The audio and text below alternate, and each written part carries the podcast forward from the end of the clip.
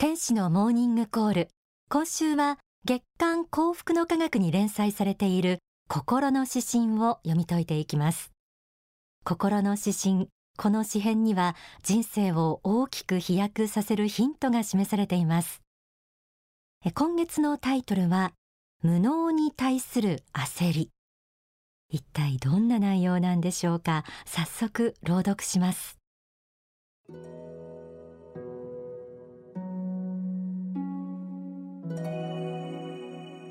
無能に対する焦り。若い人はとかく不満を持ちやすい。自分の不幸の原因を親のせいにしたり兄弟姉妹のせいにしたり学校のせいにしたり社会制度のせいにしたりするものだ。そうして荒れ狂ったり自傷行為にふけったり犯罪行為にのめり込んだりする。自己愛が強すぎるためにあるいは子供時代に甘やかされたためにわがままになっているのがどうやらわからないらしい。世間は厳しいものだ。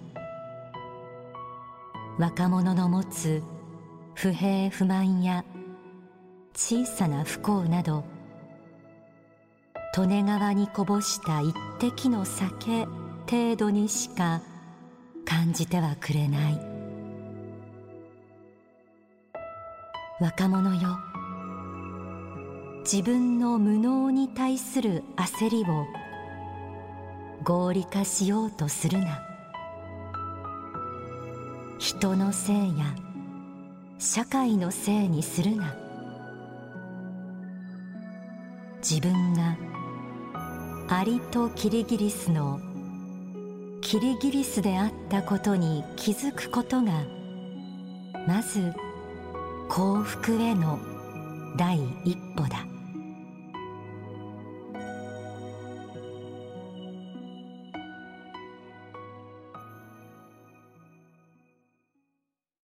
月刊幸福の科学8月号の心の指針無能に対する焦りを朗読しました、えー、皆さんはこれを聞いてどのような印象を持ったでしょうか？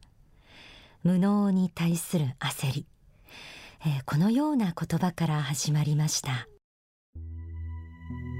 若い人はとかく不満を持ちやすい。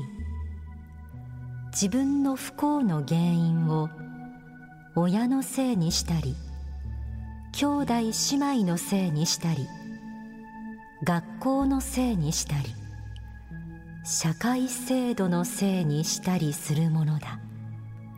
そうして荒れ狂ったり自傷行為にふけったり犯罪行為にのめり込んだりする。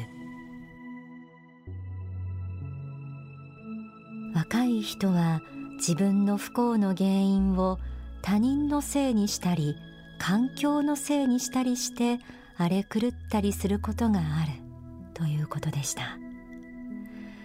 不幸の奥にもしもっと自分に対して優しくしてほしいとか世間の評価に納得がいかないという気持ちがあった場合その悲しさを埋めるために人の目を引こうとしたり同情を引こうとしたりすることがあるかもしれません。心の指針読み進めます。自己愛が強すぎるためにあるいは子供時代に甘やかされたためにわがままになっているのがどうやらわからないらしい。そういう人は自分のことばかりを大切に思うあまりわがままになっていることに気づいていないという指摘です。これもやはり自分はもっと愛されるべきなのにそうはならない。という悲しみと言えるでしょう。そんな姿はもっと愛されたいと泣いている子供のようにも思えますが言葉を変えれば自分を悲劇のヒロインにすることで悲しみを慰めているという面もあるかもしれません。そしてこのように続きます。世間は厳しいものだ。若者の持つ不平不満や小さな不幸など利根川にこぼした一滴の酒程度にしか感じてはくれない。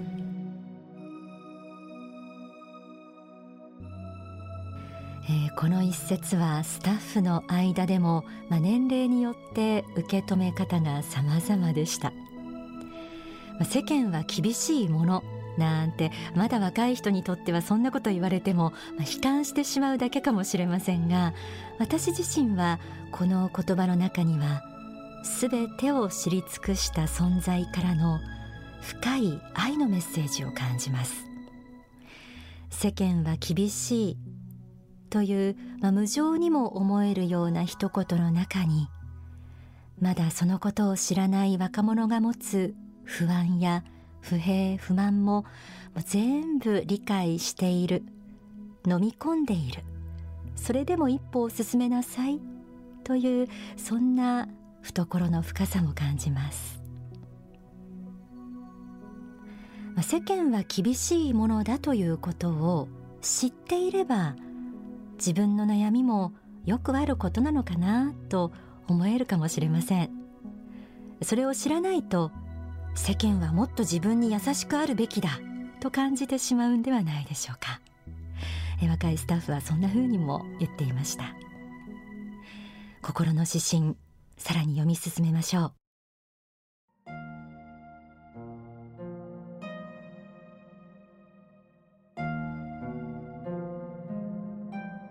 若者よ自分の無能に対する焦りを合理化しようとするな。人のせいや社会のせいにするな。自分がアリとキリギリスのキリギリスであったことに気づくことがまず幸福への第一歩だ。嫌なことがあった時傷ついた時原因を周りに求めれば一見自分の責任ではないように見えます。自分の情けなさを見なくても済みます。けれども自分の無能に対する焦りを合理化しようとするなとありました。これは人のせい環境のせいにして自信のない自分から逃げてはいけないよということなのかもしれません。大川総裁は書籍勇気の法の中で若者についてまだ何者でもない自分という表現をされています。まだ何者でもない自分社会からの評価も得られていない自分。世の中に対して何ができるのかも分からずにいる自分。そこには目の前に広がる広い世界に戸惑い孤独に佇む若者の姿が見えてくるようです。自分も若かった頃確かにそうだったと思った方あるかもしれませんね。またまさにそれ自分のことですという方もあるかもしれません。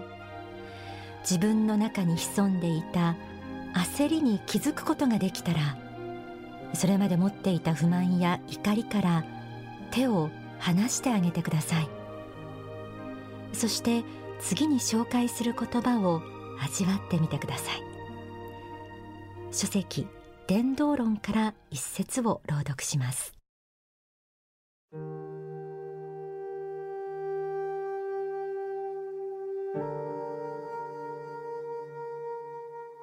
あなた方は短気であってはならない。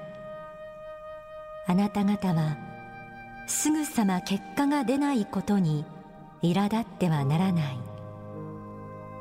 そうではなく今日は一つの種をまいたのだ。明日もまた種をまこうと思うことだ。種をまいても実を結ぶには時期があるその時期をじっと待つことだ季節は巡ってくる太陽の恵みや大地の恵み酸素の恵みなどさまざまな恵みを受けて実るべき時に実は実るゆえにあなた方は焦ってはならない。黙々と黙々と種をまき続けることだ。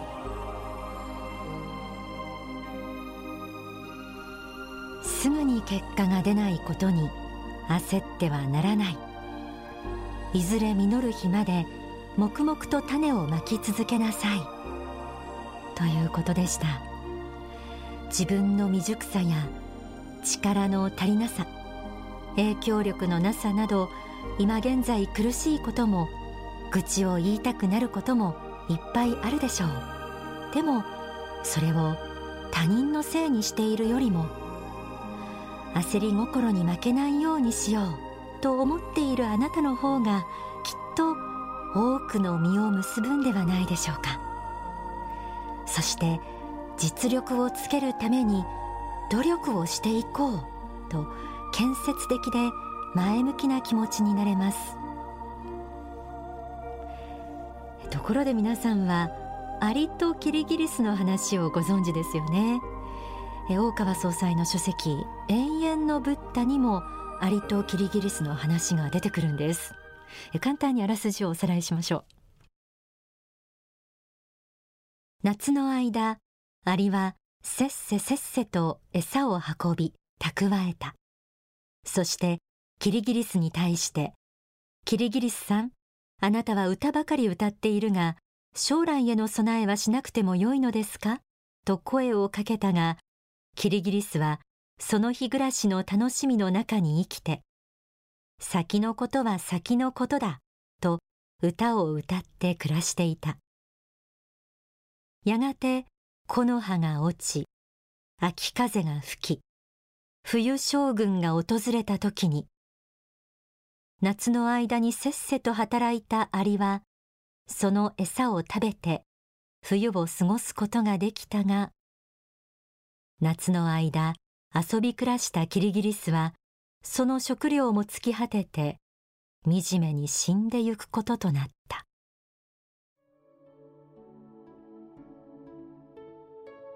実はアリが蓄えていたのは食料だけではなく天の蔵の宝だったと永遠のブッダにはあるんです。一方将来のことなど考えずに宝を積むなど考えもせずにその日暮らしをしていたキリギリス。彼が冬の厳しさに文句を言ったところできっと神様は登場してくれません。あなたは文句を言っていますが夏の間何をしていたのですか？文句を言う前に何か努力をしましたか？と世間も見るだろうということです。自分の無能に対する焦りを解決するのは結局他人にどうこうしてもらうことではないんですよね。日々良き種をまき一歩一歩成長して無能な自分を克服していくしかないということかもしれません。このような姿勢を自助努力の姿勢と言います。書籍奇跡の方から努力がどういう意味を持つのかについてご紹介します。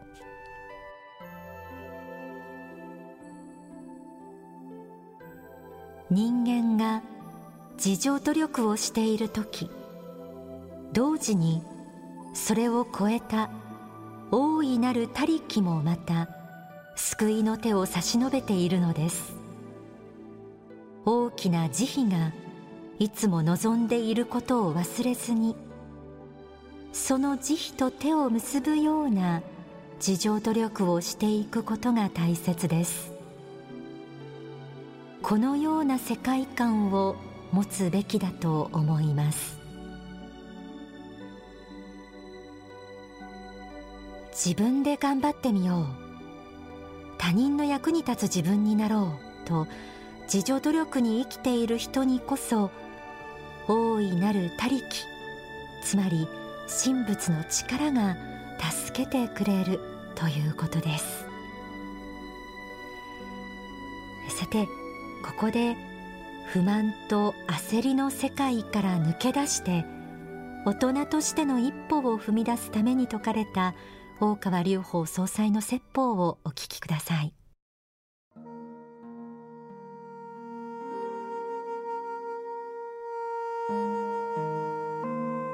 本能的にはこの愛は人から愛を奪いたいもらいたいという気持ちでいっぱいになるようになっています。しかし人はそれはいずれ自分自身のわがままであり人から求めてばかりではいけないということに気が付くようになります。叶えられないこともある。望み通りにならないこともある。求めても得られないこともある。人生は試練に満ち厳しいものがあります。しかしその試練の中にこそ子供時代から脱皮して大人になっていくための試金石とでも言うべき試みがあるんです。人が大人になるということは求めるよりも与えることが大事だということを悟るということなんです。大人になるということはそういうことです。求めるだけなら生まれてすぐに求めることができる。赤ん坊は求めてばかりです。幼子もその通りです。しかし大人になるということはつらい。求めるだけでは生きていけない。20歳というこの年齢の前後を中心としてそのまま赤ん坊が大きくなったような大人になることを世間は許してはくれない。それはみんなが経験していることですね。あなた方も何かをこの世の中に付け加えなければ生きていく権利がない。人に愛される。資格がない。そういうことを悟るようになってきます。最初の関門です。しかし苦しんでいるのはあなた方一人だけではない。他の人たちも同じように苦しんでいる。それは心の態度の切り替えを迫られているからこそ苦しい。自分としては十分に満ち足りたから余ったものを人にあげようというのではない。いつまでたっても満ち足りることはないんだと。いつまでたっても100%他の人から世間から愛されるということはないんだ。あなたが求めている愛の一部しかおそらくは与えられていないであろう。しかしその一部しかないと思う中に残りだけを求め続けるのは間違いであるということを私は教えて。いるあなた方が20%しか頂いていない。もらってない。愛されてないと思うのは実は目に鱗がかかっているからであって本当はもっともっと大いに与えられているということが分かっていないということだ。二十歳のあなたが生きるためにどれだけ多くの人たちの汗と苦労があるか涙があるか分かっているかといえば分かっている人なんて日本で一人もいませんよ。どうですか？外国の人にまで感謝していますか？そんなことはないでしょう。100代前の先祖にまで感謝してますか？そんなことはないでしょう。動植物に感謝してますか？そんなことないでしょう。海の水があることにここに湖があることに風があることに空気があることに感謝しましたか？してないでしょう。してないけど反省ができたと思って帰るんです。わからないでそれで満足してみんな帰っていく。お聞きいただいた説法は書籍愛に向けての第一歩に収められています。与えられていることに気づくということは大人になるためにとても大きなステップだと私も思います。でも一度気づいただけでは十分ではないんですよね。大人になってからだって何度も与えられていることへの感謝はできていますか？と問われます。今日の心の指針は私も自分に対するメッセージと思って受け止めていました。無能に対する焦り不平不満それがわがままであることの証拠。与えられていることに感謝できていない証拠であるというこのシンプルな図式さえ分かっていただけたらいいなと思います。